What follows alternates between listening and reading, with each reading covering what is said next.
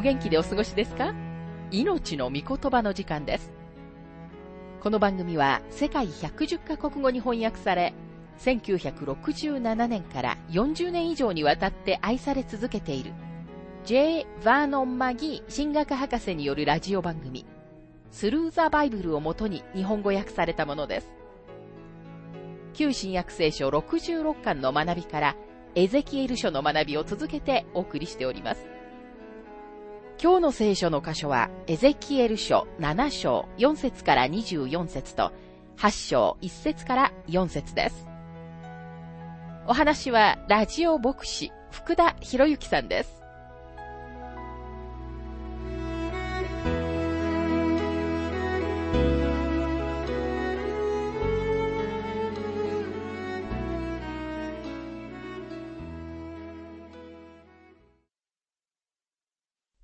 エゼキエル書7章の学びをしていますが、4節から9節私はあなたを惜しまず、憐れまない。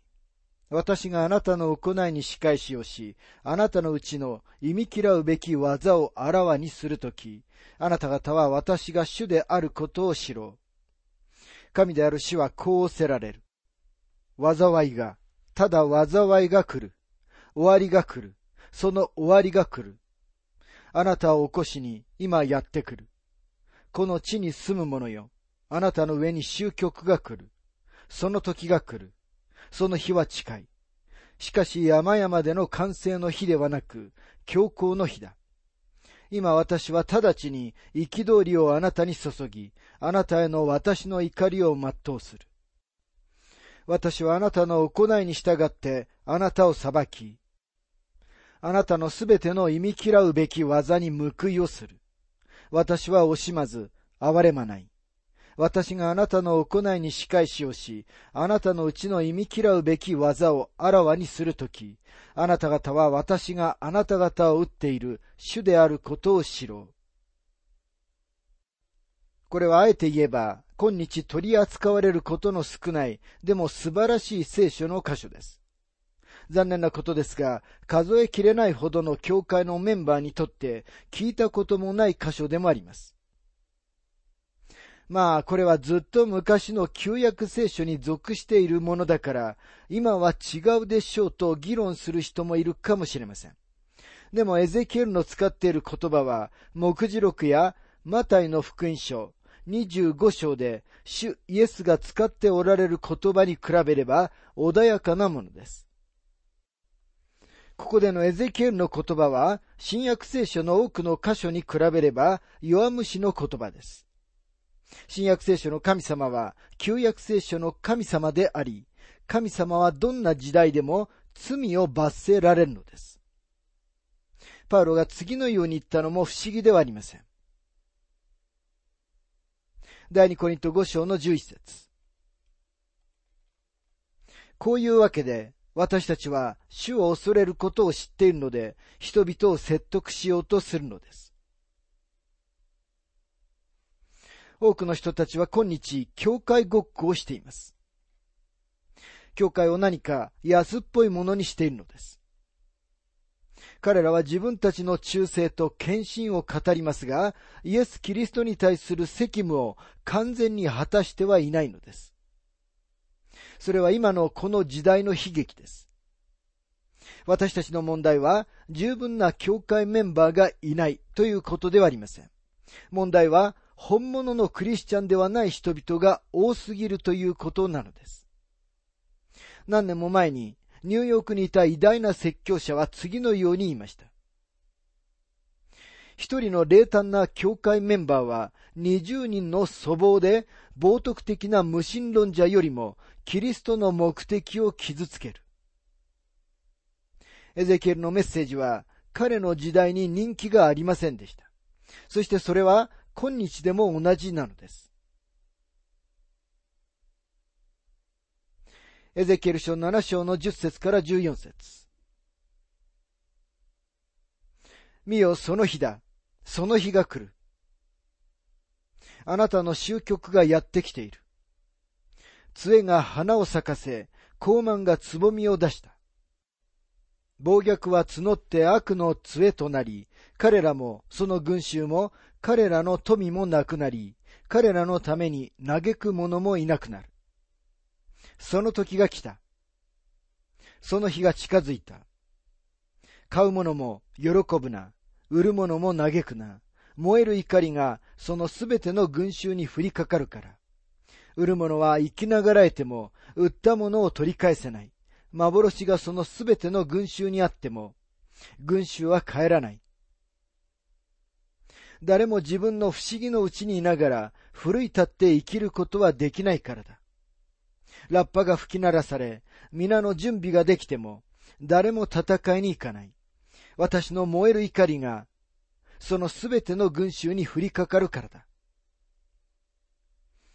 この民を特徴づけているものは、彼らが一段の反抗者であったということです。彼らは平和主義者で戦いに行こうとしなかったのです。彼らは正しいことのために立ち上がるのを拒否したのです。そして裁きの時が来て、敵が入ってきた時、エゼキエルは平和主義に関するバカバカしい信念は一切持っていませんでした。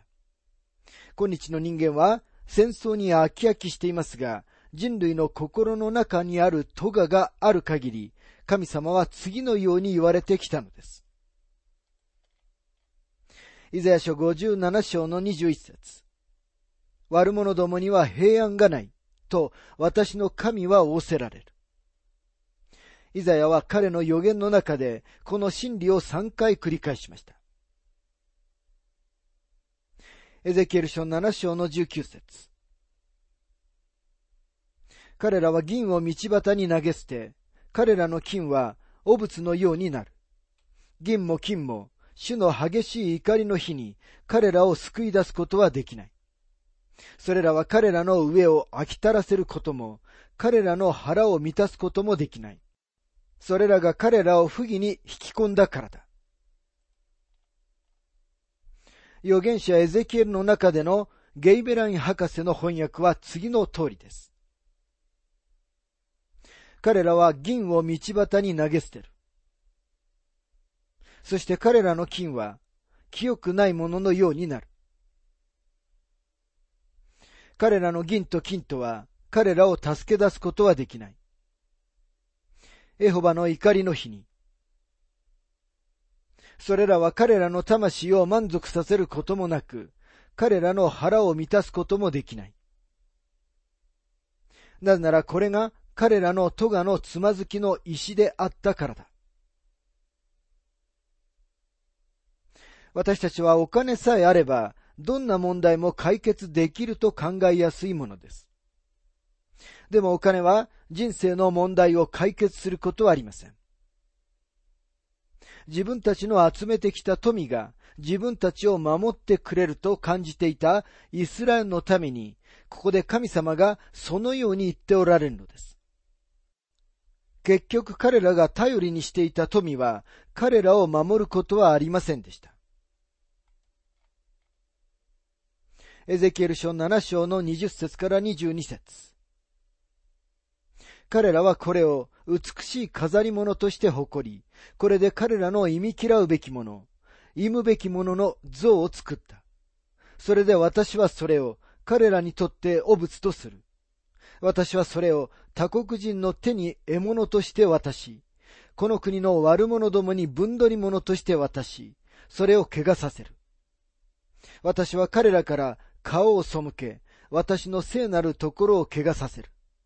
強盗はそこに入り込み、そこを怪我そう。これは神様の裁きの凄まじい説明です。でももっと凄まじいもの、そしてまだこれからこの世に来ようとしていることを読みたいのなら、バビロンの崩壊を説明している目次録18章、19章を読んでください。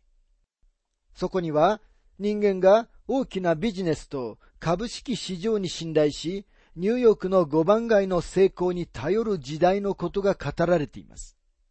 それはスーツに身を包んだ若者たちがビジネスを成功させ、政府が人生は全てにおいて大丈夫だと保証するような時代です。でも決して大丈夫ではありませんでした。そのようなものは彼らを救ってくれませんでした。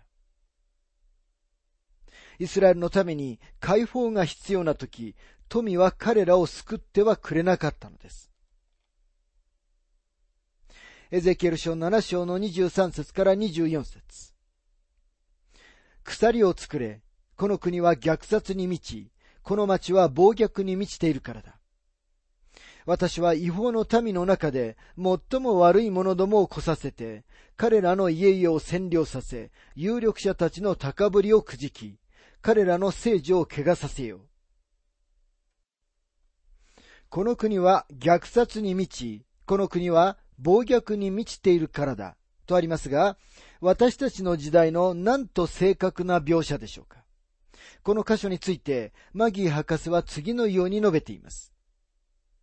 私は違法の民の中で最も悪い者どもを来させ、彼らの家々を占領させ、と書かれています。今日神様は、決して他の国にアメリカを破壊させるようなことは許可されない。そのように信じたい人たちが大勢います。どこからそんな考えが出てきたのでしょうか神様はバビロンという異教の国がご自分の民を破滅させることを許可されました。アメリカや、また今、これを聞いているあなたの住んでいる国が滅びるようなことがあり得るのでしょうかアメリカ人は、いや、とんでもない。私たちは宣教師を送り出していますよ。私たちはこんなに感じの良い、素敵な人々ではないですか。と言うかもしれません。でも今、アメリカの道路を歩くことは安全ではありません。この地は暴虐に満ちています。あなたの住んでいる町はどうでしょうか犯罪が多発してはいないでしょうか国が法を守る人々にならない限り、神様は人々を祝福することはおできになりません。お分かりのように、現代の人々はエゼキエルのメッセージを読みたがりません。彼らはむしろ、ヨハネの福音書14章を読みたいのです。誤解しないでいただきたいと思いますが、私もヨハネの福音書14章は大好きです。でも、エゼキエル書7章も聖書の中にあることを思い出さなければなりません。一つの章が他の章よりももうちょっと重要だ、などという考えをどこから得たのか私にはわかりません。私たちは少なくともエゼキエル書7章に同じだけの時間を与えて彼に自分の事情を語らせてあげなければなりません。さて、エゼキエル書8章の学びに入りますが、私たちはエゼキエル書の予言の第二の主要な区分にやってきました。エゼキエル書のこの区分の中で、エルサレムとイスラエルの完全な補修が実現し、主の栄光がエルサレムの神殿から去ります。8章にあるエゼキエルの体験した幻について、マギー博士は次のように述べています。8章でエゼキエルはもう一つの主の栄光の幻を見ます。幻の中でエゼキエルはエルサレムに運ばれ、神様の栄光がエルサレムの神殿に現れます。いつでも次のような質問が出てきます。エゼキエルは実際にエルサレムに運ばれたのでしょうか私は自分の見解をお話ししますが、これは誰一人独断的になることのできない、そしてほとんどの人たちが同意しない問題です。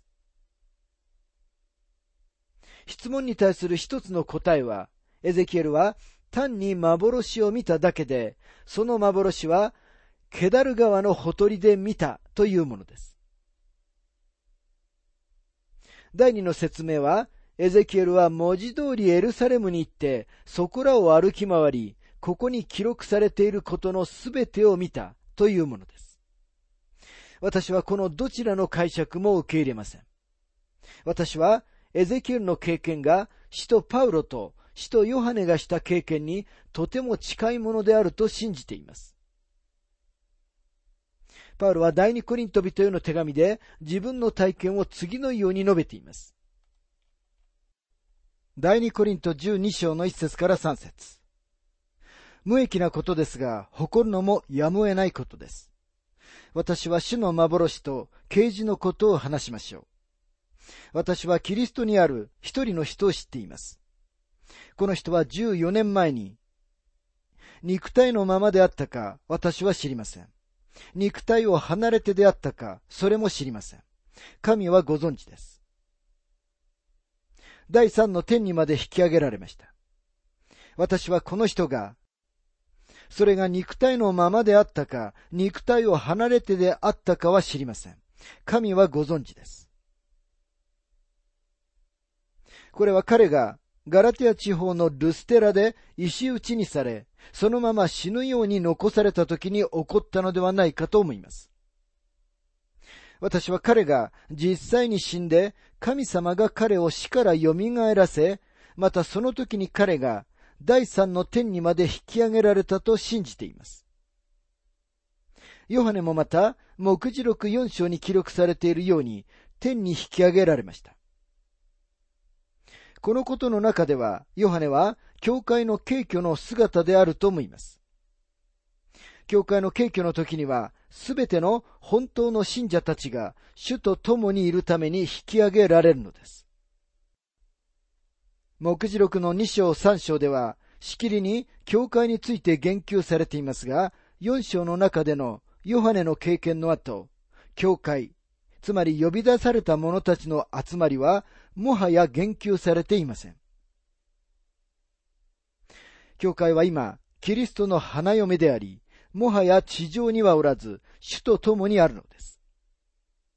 ですから私は、ヨハネが天に引き上げられたのは、軽挙の姿であると理解しているのです。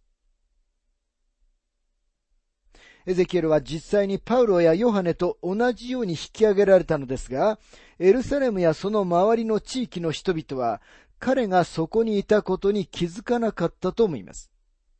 私たちが取り扱っているのは自然のことではないので、私はあなたに自然現象として説明をしてあげることはできません。ただ言えることは、神様が彼を引き上げられたのです。そして起こったことは超自然のことでした。エゼキエル書8章の一節。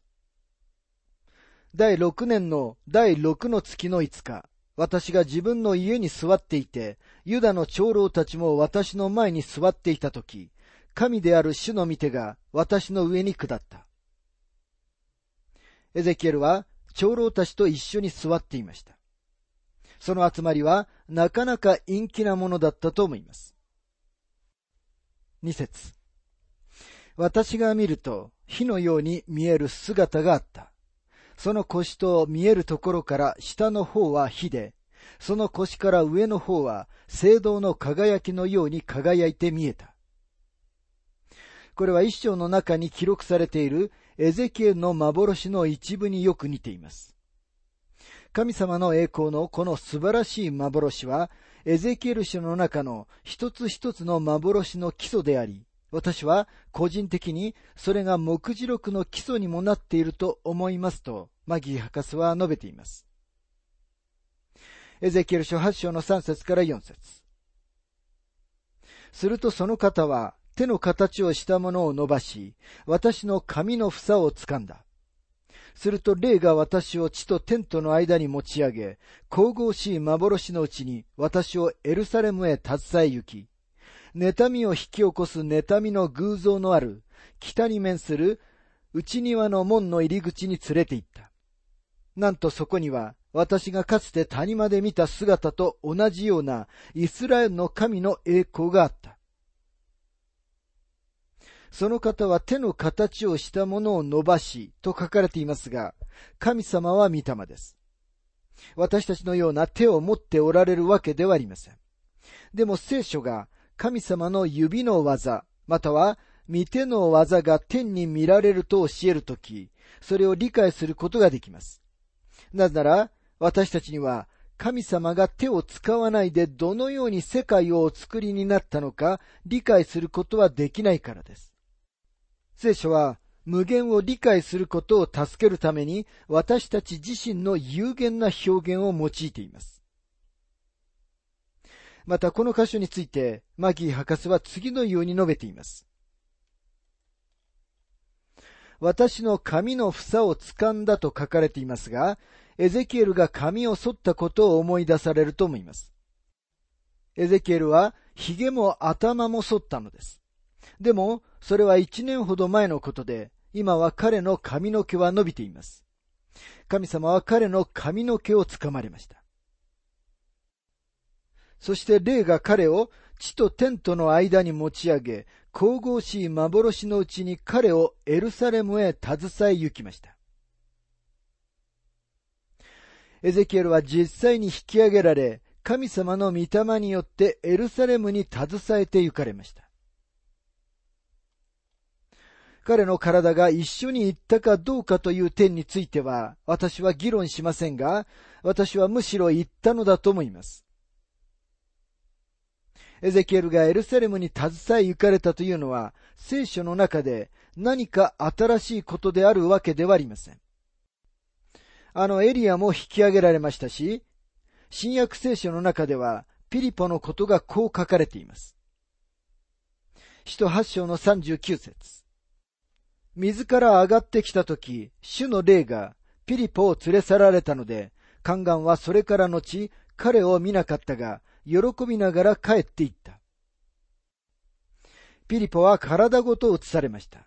そしてエリアにも全く同じことが起こりました。そしてこの人エゼキエルにもおそらく同じことが起こったのだと思います。妬みを引き起こす妬みの偶像のある北に面する内庭の門の入り口に連れて行ったとあります。この妬みの偶像はマナセが宮に置いた第二列王記21章、第二歴代史33章にある憎悪と冒涜の偶像のことを指しているのかもしれません。おそらくその古い偶像は片隅に押しやられ、しばらくの間忘れられていたのだと思います。でも今、エゼキエルの時代に引っ張り出され、悔い改めて神様に立ち返らなければならないはずの民が、もう一度その偶像を拝んでいるのです。エゼキエル書の8章から10章には、宮とイスラエルから主の栄光がだんだんに撤退していくのを見ます。私は栄光は実際には以前のマナセの統治の間に去ったのであり、ここではエゼキエルに幻が与えられたのだと感じます。ほとんどの聖書解釈者は、栄光は補修の時に去ったと思っていることは知っていますが、私はそれは正確ではないと思います。もしも、とても邪悪なマナセの統治の間に栄光が去らなかったのなら、イスラエルの歴史の他のどの時代も栄光、すなわち神様の御臨在が去るように仕向けるようなことはできなかっただろう、と私は理解しています。